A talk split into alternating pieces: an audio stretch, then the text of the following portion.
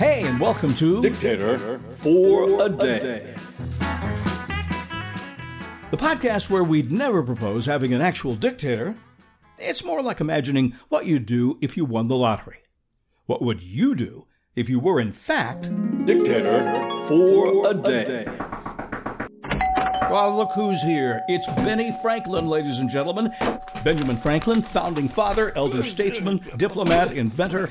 Sorry, having trouble getting the kite through your door. Uh, yeah, I can see that. You, you want to fly a kite with me? Uh, no, we would like some sage advice. oh, never use sage. Makes me sneeze. No, no, not sage, uh, the herb. I know, Herb. We, we mean sage wise advice, a wise, a wise saying. Sage advice. C- certainly, certainly. Oh, oh, yeah, certainly. Uh, check the almanac here. Uh, here's one. How about well done is better than well said? Well done is better than well said. Sort of the reverse of all talk and no action. Can we get another? Oh, yeah. Here's a favorite. Guests, like fish, begin to smell after three days. Guests, like fish, begin to smell after three days. You know, I, I I think you're right. That's perfect for today's podcast. Well, well, I'm late, late. And as you know, lost time is never found again. So, I'm out of here. Thank you, Mr. Franklin. Enjoy the kite you have there. So, guests, like fish, begin to smell after three days. Well, I think we could say the same is true of politicians and bureaucrats.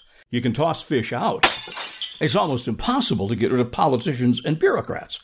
So, if I were Dictator for a Day. the first thing I would do is declare term limits for every politician and bureaucrat. It's a lack of term limits that's often at the root of government expansion, self empowerment, largesse, abuse, and a whole host of other issues. In short, a lack of term limits subverts the will of the electorate. Incumbent politicians are too far separated from the public they are supposed to represent. They become an elite class of citizens that rule without having to listen to or worry about voters much because as incumbents they are virtually unbeatable. Behold the incumbents. So, who do incumbents listen to? Uh, who do they listen to? Sounder, that's whom. They listen to those with money because it's money that helps keep incumbents incumbent. By keeping the same politicians in office year after year, the legislative pool of new blood and fresh ideas for America stagnates. Uh, there is no new blood. There are no fresh ideas. It's pretty much zero. The reality is, it's the incumbency, not Democrats or Republicans, that make up the true majority in Congress and a lot of other levels of government. No matter what each party does, no matter what each says about the other, no matter the slings and arrows they launch at one another. yes, those are slings and arrows. Always percolating beneath the surface is the same ulterior motive stay in office at all costs, remain a member of the two most exclusive clubs in the world. The United States Senate. And The United States House of Representatives. And does membership have its benefits? Salaries, pensions, travel, perks, they're all lavish. Membership is addictive. I mean, few congressmen or senators are able to resist going back for more, more, more, more. Give me more, baby. Uh, not quite. But they have bellied up to the trough and chained themselves to it. The power of the incumbent is not a myth, it's real. Politicians depend on that. That's particularly true at the federal level. If you're a member of Congress, you're in a very exclusive club where members hold a pretty much insurmountable lock on power and money that just about guarantees they can stay in office until they decide to retire, or they assume room temperature. Now, we all know politicians are elected to serve their constituents, not themselves. Most serve their constituents to some degree, oh, yeah, sure. Uh-huh. but the obvious first goal of virtually all politicians I've observed is to serve themselves by staying in office. Thus it is that re election campaigns begin on day one in office. It's Congressman Sludge Pump, ladies and gentlemen, on day one in office. And if I'm reelected, I promise there'll be three pots in every chicken, pork for everyone. Thank you, And if you got any problems in the district, just shoot me an email. Thank you. We answer Thank them you. promptly right around election day. Will you get him out of here? Everything else is secondary to being reelected because once you're in, it's pretty easy to stay in office. You got to screw the pooch pretty badly to get tossed out. Or you might be unlucky enough to get hosed out if you're aligned with an extremely unpopular presidential candidate. But as a rule, voters have to be pretty pissed off to remove an incumbent. Of course, it's always possible politicians are reelected because their constituents actually like them.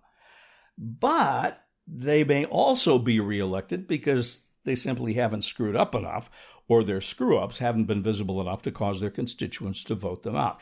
Now, a word about screw ups often it's a matter of perception and the party. So it's a screw up if the opposing party sees it as such. If the supporting party sees it, it's it's it's always a great thing. It's not necessarily a screw up. They also may be reelected simply because their name is the only familiar name on the ballot. This happens a lot, like when voters haven't been paying attention to who else is running for office. And it's that type of voter apathy that results in many politicians being returned to office term after term after term. That huge incumbent benefit, name recognition, especially in the U.S. Congress, is perpetuated in part by your tax dollars. Hi, yes, my friend. Can you give me some examples? Certainly. Here's an example Congress has granted itself the power of something called franking. F R A N K I N G. You probably learned about this in your high school civics class. Franking is the ability to send mail absolutely free of charge through the U.S. Post Office. Now, it's pretty cool if you're a congressman because you can have your name all over it, control the message within it, send it out to thousands of your constituents, and the message reports on the fine job you're doing as their elected official. And it's all free. So if you're in the House or the Senate, all you have to do is sign or so that's right in the upper corner. All you have to just sign or print the signature. That's right, upper right corner. Instead of paying for a stamp. And then you just drop it in the mail. The post office picks it up from there. And remember, neither snow nor rain nor heat nor gloom of night stays these couriers from the swift completion of their appointed rounds, delivering the mail of the incumbents for free. Well, there you go, Mrs. Voter. Another letter from Congressman Sledgepop. Oh, well, thank you so much. If you're running for office and you're not an incumbent, you get to wait in line and purchase postage for your campaign materials. Yeah, back of the line, buddy. So, franking is a way incumbents keep their name recognition high.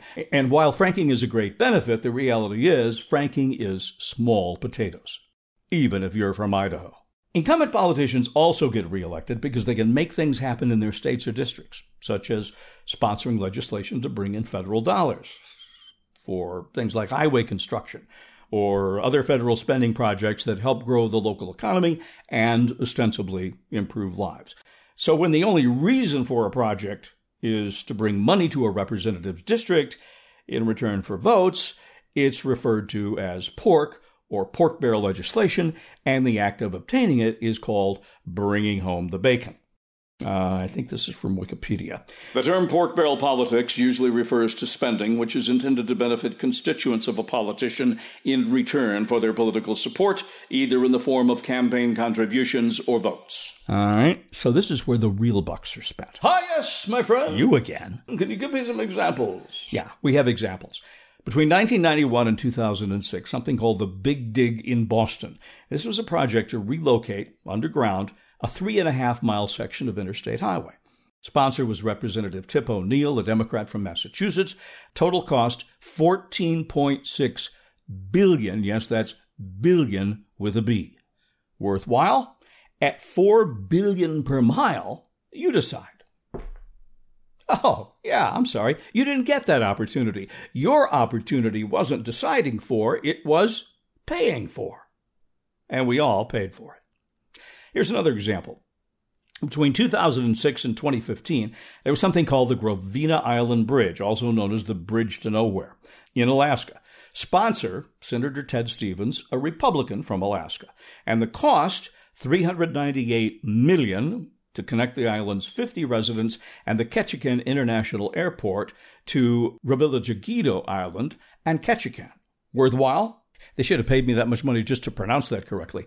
Legislation for funding was first introduced in 2006, but controversy over it eventually killed the project in 2015. So it got off the ground, never really landed. Both the Big Dig and the Gravina Island Bridge are high profile examples of pork spending that made national news and drew lots of controversy. Now, lots of pork only makes the local news, where it's usually viewed as a positive. Most pork never gets national attention or criticism. But the question remains how much pork is in the barrel? This year, in its 2022 Congressional Pig Book, Citizens Against Government Waste reports 5,138 earmarks at a cost of 18.9 B billion, there's that B again, 18.9 billion dollars. Simple math puts the average earmark at $3,678,474 and a touch over 11 cents. Now, what's interesting here is that Congress had enacted a moratorium on earmarks in 2011. then they overturned it, can't have that, and formally restored them in fiscal year 2022, and wow, have they made up for that lack of earmarks. But then the question comes up how does one representative get a majority of representatives to pass this type of legislation? Well, it's not difficult when every member of Congress wants a piece of the great American pie, which is actually a slice of the taxpayer funded federal budget. They want to bring it home, pose with it for pictures, send out frank newsletters about it, and brag over it. So, to get it, they simply vote for each other's pet projects. Psst, hey, buddy, take a look at this. Yeah, it's a $20 million study on why frogs in the Amazon tend to be left handed. Yeah, I, I, got some big contributors in the biological specimen industry. I'll trade you a yes vote on this for a yes vote on whatever you got. To, wow, look at that earmark. 25 million in subsidies for the polo scorecard industry. I like that. Yeah. Okay, so it's a deal? Great. Thanks. See you next budget. They horse trade for them with their political opponents. Now, does that practice make a project less worthy? You decide. Oh, wait a minute. Yes, that's right. You don't get to decide. Now, quite often, pork projects don't come about because an incumbent politician has been faithfully talking to voters in the district to learn what's on their minds. The incumbent is usually much more interested in listening to lobbyists and special interest groups that can help the incumbent remain in office by helping to grow the incumbent's reelection campaign fund. Oh, look at that chunk of change. Uh, yeah, Congressman Sludge Pump. That's quite a chunk of cash in your campaign war chest there. You don't get something for nothing. These lobbyists and special interest groups want votes and legislation favorable to their particular cause, trade association, corporation, industry, or labor union. They may also want other favorable government treatment, including federal grants, contracts, direct payments, whatever. And guess what? Politicians pay attention to these groups. They pay attention to these influencers because of the money they can receive from them, often through political action committees that contribute to the politician's reelection campaign fund. Here's an interesting tidbit PACs and labor groups give almost all of their campaign dollars to incumbents. Why? Behold, the incumbents. Oh, it's considered a sound investment to keep the same people in office. The more money given, the more beholden the politician becomes, and the less likely to close the door on your special interest. Question. Sounder, yeah, boss, get over here. When was the last time a politician called you to see if you need anything or learn what you think about a particular issue? Uh, yeah, yeah, let me, let me think here. Uh, uh. That's what I thought. It's not just PACs that benefit politicians. It can be the people behind the PACs. Because members of Congress get to write their own rules. Hey, can you repeat that? Certainly. Members of Congress get to write their own rules. So they can write their rules to get around what the rest of us might consider good ethical behavior. In its 2019 Congressional Favor Factory Report, OpenTheBooks.com reports Members of Congress own investment stock in, are employed by, and receive retirement pensions from federal contractors, to whom billions of taxpayer dollars flow. Moreover, members sponsor legislation that affects these contractors. Then, the contractor's lobbyists advocate for the legislation that helps the member and the contractor. Oftentimes, the contractor's lobbyist donates campaign cash to the member as well. Wait a minute. Wait a minute. Wait a minute. Let, let's translate that. Basically, they're saying members of Congress have written rules that allow them to own stock in companies and then create legislation favorable to companies that they own stock in. They can also get jobs at those companies, receive retirement pensions from those companies, all while serving in Congress and sponsoring legislation to the tune of billions of dollars that can help those companies. Put another way, they can say, hey, hire me and I can illegally create favorable legislation that will help your company make millions, maybe billions. This is nuts, but it's allowed. There are a lot of other questionable issues swirling around members of Congress that usually aren't reported on. Elaine Chao is just one example. Former U.S. Transportation Secretary during the Trump administration. She's married to Senate Minority Leader Mitch McConnell. He's a Republican. He's from Kentucky. She also manages Foremost Maritime Corporation, which is a major shipping company founded by her late father that does extensive business with China.